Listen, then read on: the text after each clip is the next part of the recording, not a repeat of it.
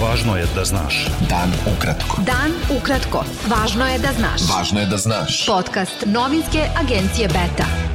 Slušate najvažnije vesti za 28. april. Sa vama Darko Čačić.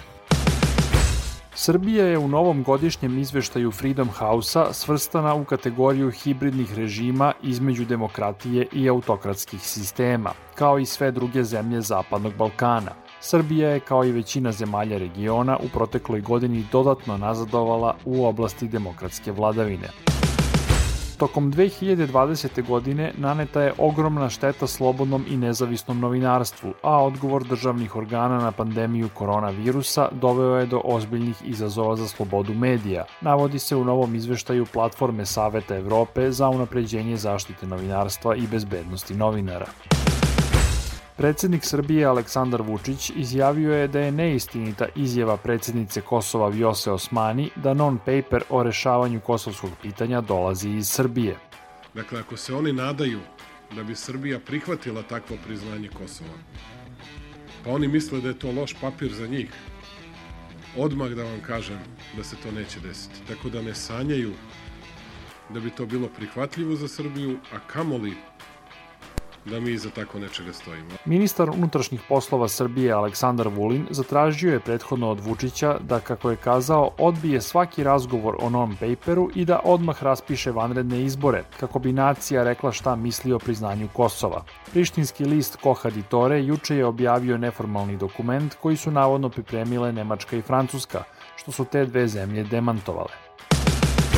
Nova runda dijaloga Beograda i Prištine neće biti održana 11. maja kako je najavljeno, izjavio je u Briselu premijer Kosova Albin Kurti. Kurti je rekao da tog dana sigurno neće biti u Briselu, ali da će nekoliko dana kasnije učestvovati na samitu svih lidera Zapadnog Balkana. Prema najnovijim podacima Ministarstva zdravlja Srbije, od posledica infekcije koronavirusom umrlo je još 26 osoba. Od 13.832 testirane osobe, zaraza je potvrđena kod 2138. U bolnicama je 4987 COVID pacijenata, od kojih je 161 na respiratoru. Epidemiolog Branislav Tiodorović izjavio je da nisu stvoreni povoljni uslovi za ublažavanje mera protiv koronavirusa. Predsednik Srbije Aleksandar Vučić učestvovao je danas na prvom sastanku predstavnika vlasti i dela opozicije koji se protivi posredovanju Evropskog parlamenta u međustranačkom dijalogu o izbornim uslovima. Vučić je ranije izjavio da neće učestvovati u dijalogu vlasti i dela opozicije uz posredstvo Evropskog parlamenta. Predsednik Skupštine Srbije Ivica Dačić rekao je da međustranački dijalog o izbornim uslovima uz posredovanje Evropskog parlamenta neće početi pre juna.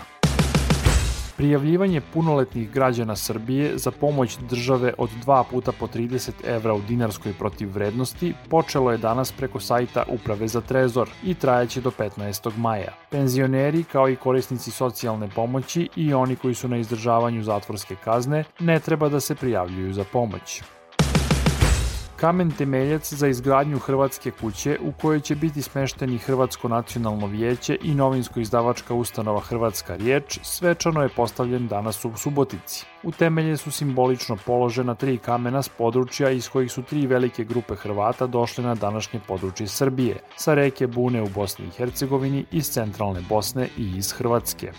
Beta. Dan ukratko.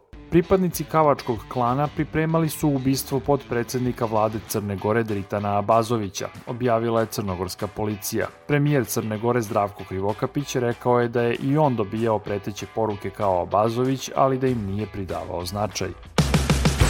Evropski parlament je odobrio trgovinski sporazum Evropske unije sa Velikom Britanijom nakon Brexita, pokazuju danas objavljeni rezultati glasanja. Evropski parlament je sinoć izglasao taj sporazum ubedljivom većinom. Evropska unija treba da se pripremi za teške trenutke sa Rusijom, čije vlasti su izgleda namerno izabrale jačanje tenzija sa Zapadom, upozorio je šef evropske diplomatije Josep Borel. Bilo je to sve za danas. Sa vama je bio Darko Čačić, slušajte nas i sutra.